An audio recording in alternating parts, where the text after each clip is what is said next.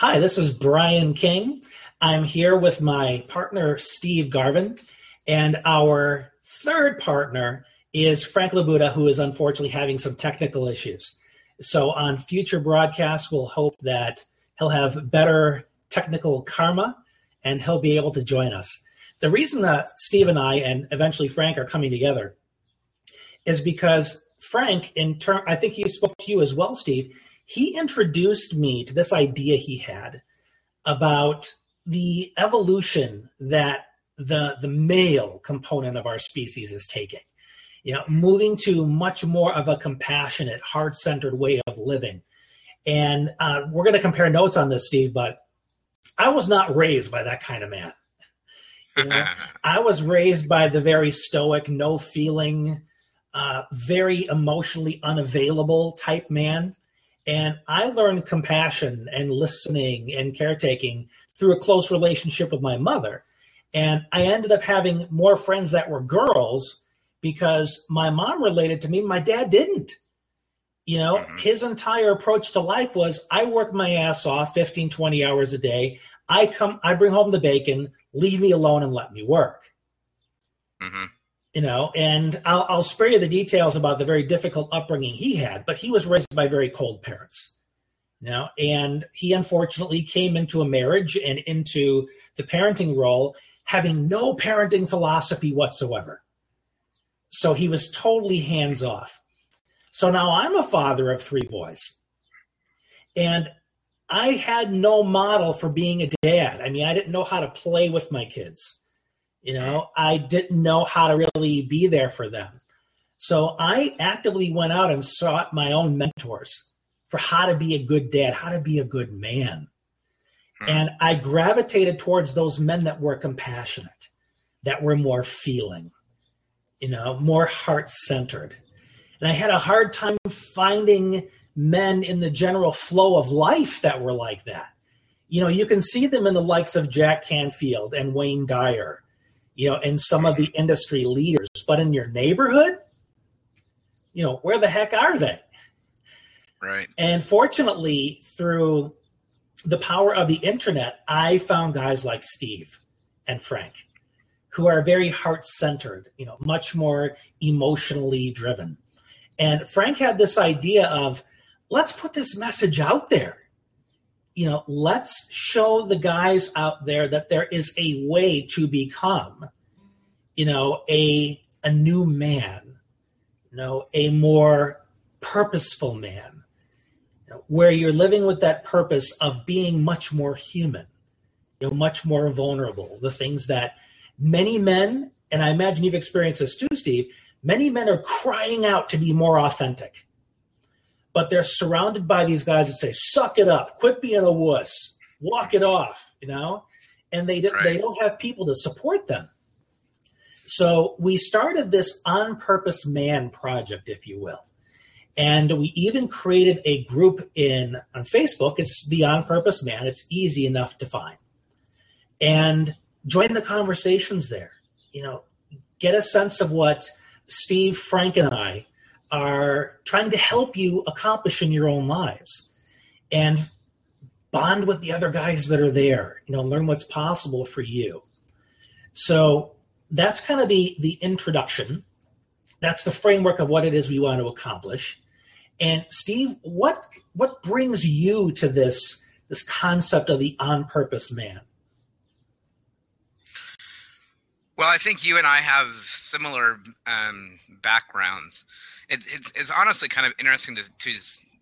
I'm just reflecting on my my dad, um, who passed away about three years ago. But it was really interesting to see his kind of evolution. He was raised. He was a depression age child, born in 1930, and uh, I mean, kind of grapes of wrath, uh, you know, upbringing, and. Uh, but the really interesting thing for me is that when dad turned when he was about 62 or so, and he was re- getting out of the, the workplace, is that he started to do an inward turn as well and started to look more at himself and to be more um, compassionate and, and, understanding and and really more expressive and creative. He'd always been kind of an artist, but he um, had set that aside like so many of us do that we you know we set aside our passions and our, our interests and, and the things that that really touch our souls because we uh, you know we feel the need to to be more pragmatic and and you know create a living and doing pragmatic things that don't necessarily reach our souls. And uh, when he retired from work he he turned his energy towards taking all kinds of art classes and doing more watercolor painting and and sketching and so forth. And he went from I I literally and honestly before that point, he and I had had probably maybe five conversations in my whole life, and so I was like you know 25 or so, and and and he just I mean he there was no real relationship there up until that point, and so there was I have like two in a way two different versions of my dad. And um, and I've gone. I see myself kind of following in his footsteps.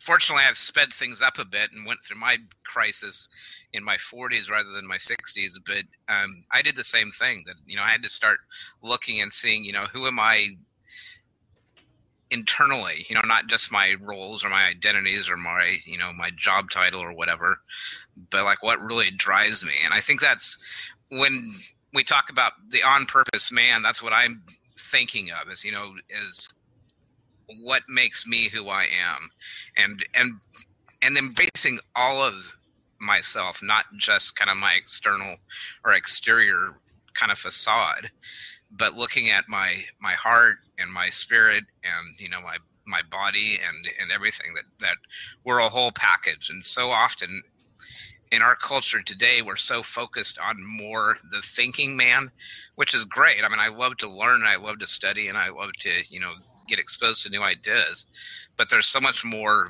available to us just within you know the the person that's sitting here uh, you know chatting on blab. I mean it's there it's kind of the unexplored territory right? You know that and as we get to know ourselves better and as, as we continue to evolve individually life just becomes more and more expansive.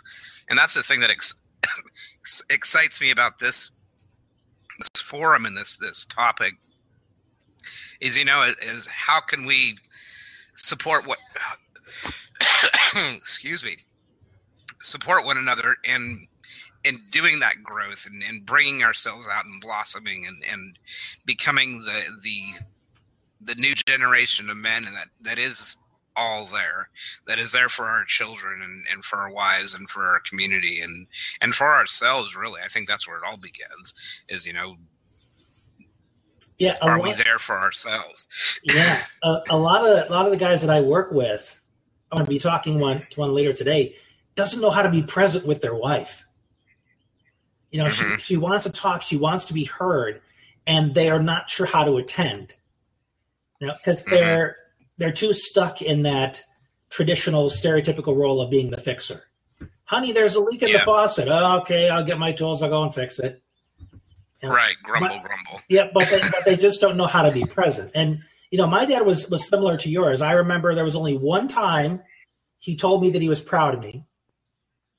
I totally didn't see it coming. Had no idea how to respond to him because he'd never said it before. You know. Mm. And if you go and try and hug him, you would think that you had cooties dripping off your skin and he was afraid of getting infected, you know? But one, right, of the, right. one of the things that I learned that I really advise the, uh, the men in the world who want to be much more conscious, much more purpose driven, as opposed to hiding behind the, well, this was why, how I was raised. You know, mm-hmm. just trying to be a slave to that hereditary upbringing that they didn't like when they were in it. But because they don't have any other alternatives, they just stick with what they don't like. So, one of the things that I recommend is finding some way to forgive your father. Mm-hmm. You know, for being the imperfect human man that he was, realizing that on some level your dad suffered, maybe had his own insecurities. Maybe he didn't know why he did what he did. He didn't do that internal work. but he was who he was. He did the best he could with what he brought to the table. And I know that there are some people that were raised by alcoholic fathers. You know, when my dad did talk to me, it was largely to humiliate me. You know, because hmm. that that's how he was raised. So I had to find a place to say, you know what, Dad, everything you dished out, I now realize was not about me. Mm-hmm. You were coping with your own pain, and I happened to be a convenient target. But your pain was not about me. Moving forward from that point, I need to decide what my purpose is on this planet. I need to decide what my beliefs are going to be about myself, about other people, and need to decide how am I going to live that purpose. And that can be something so cathartic to forgive your dad.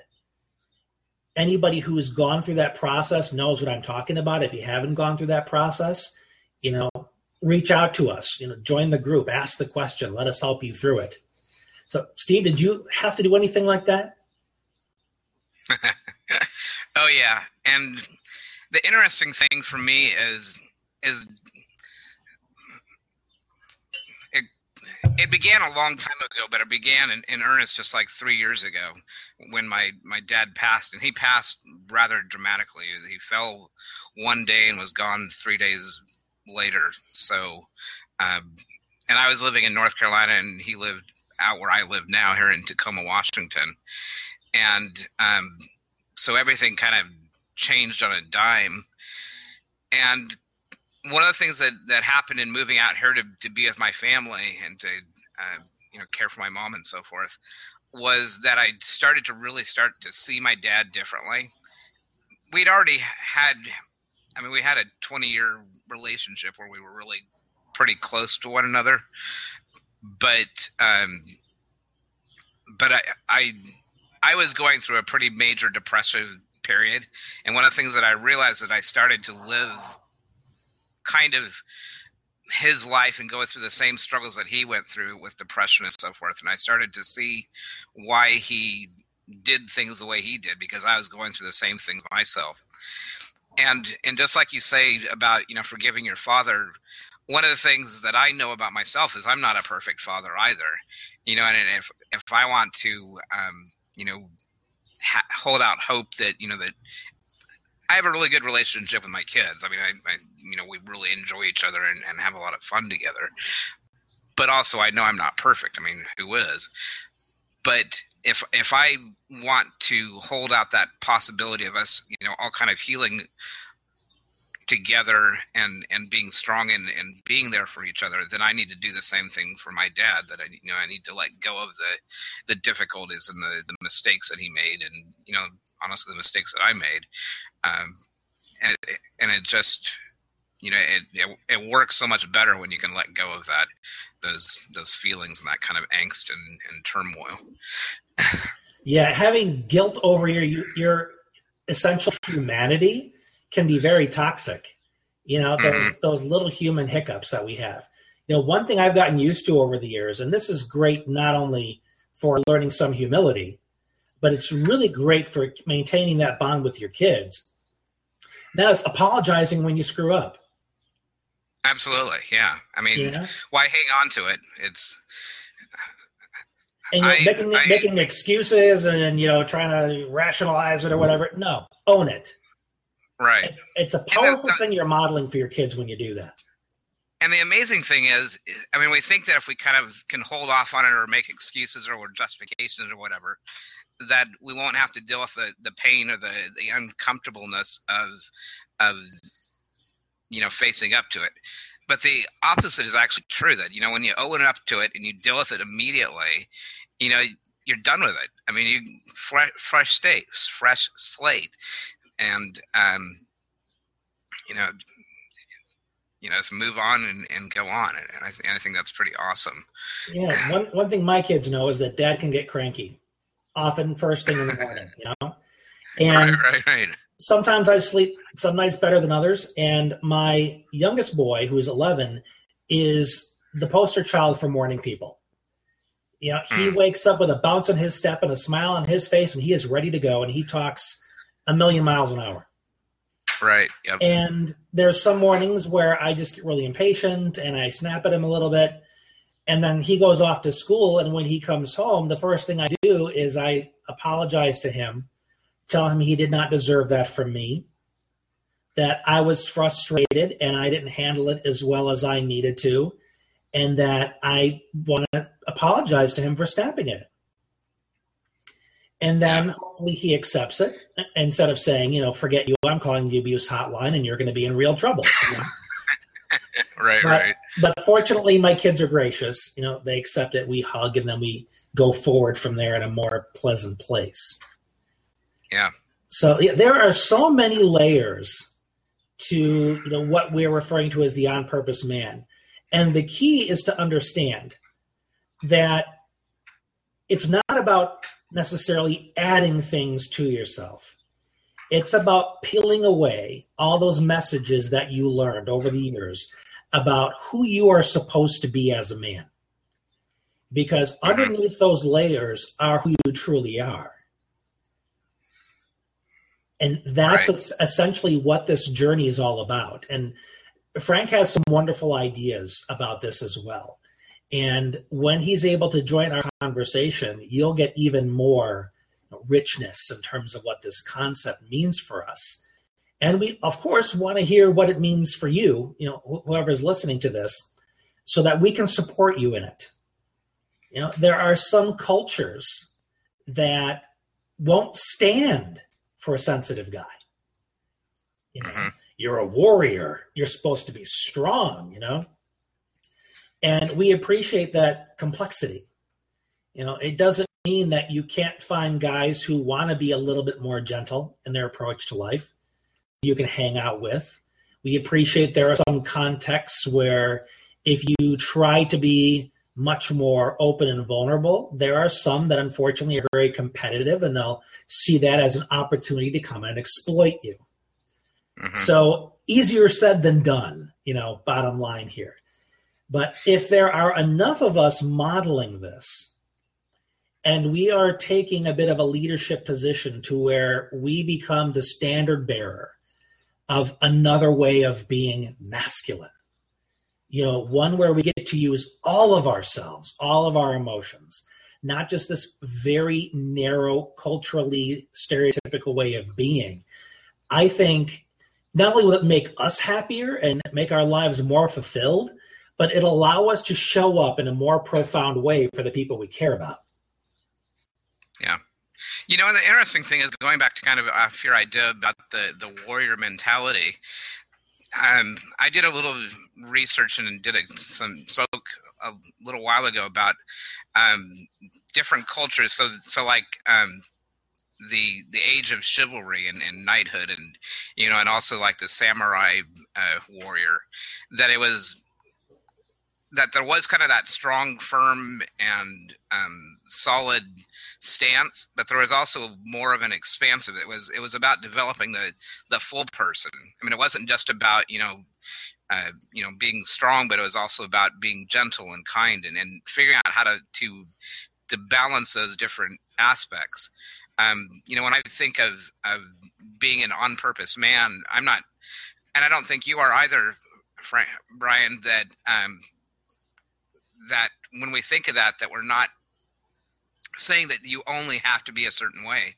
I'm what I'm saying is is that we can be all of who we are. We can be the strong person that says, you know, is firm with our children and say, you know, tells them no and, tells them to, you know, that that they need to set things aside. But we can also at the same time be there for them and tell them that we love them and that we we are concerned about them and that you know that that we have made mistakes that we we bring all of us to the to the equation rather than just an element of of what we think we should be doing. And and to go back to your uh, other point that uh, you know deep down at our core level we're beautiful beings that each one of us is regardless of you know what the exterior may look like. Uh, you know and when we get to that that level and, and live from that place then you know we're, we're naturally uh, one happier and but also that we're able to be a better service to other people and and to to encourage and uplift and and really be with people um, and ourselves. absolutely right. I mean, yeah, I have been talking a lot of the softer side because that's a part that's often neglected, especially in the Western culture. But you're absolutely right, Steve. It, it's a matter of striking that balance so that we realize there's a time for all of us. You know, it's not just a matter of, okay, when it, it's called upon to be tough, dad's going to be the drill sergeant. You know, there's also a time where you can be the the quiet, listening, heart centered person, and life is just so much more grand when you get to experience it fully, as opposed mm-hmm. to being afraid of showing the world any part of yourself. So we could talk about this forever, you know, and we we will we'll continue, you know, having these little broadcasts and talking about more aspects of the on purpose man. The main reason we did this first one is to introduce ourselves and what it is we're trying to do to help our fellow guys out there. So hopefully you will you've enjoyed this. You will share it very generously with other guys who think can benefit from what Steve and Frank and I are trying to do. Uh, thank you, Steve. My allergies are kicking in. So oh, no. yeah, for those of you who who are watching, my eyes are starting to get swollen, so I need to go and deal with that. So, Steve, it is always a pleasure chatting with you, sir. I, I hope you have an awesome day, and uh, keep track of us, folks, because we're going to be doing this again real soon. Okay? Have an awesome day, Steve. All right, you too. Take care. Bye, everybody.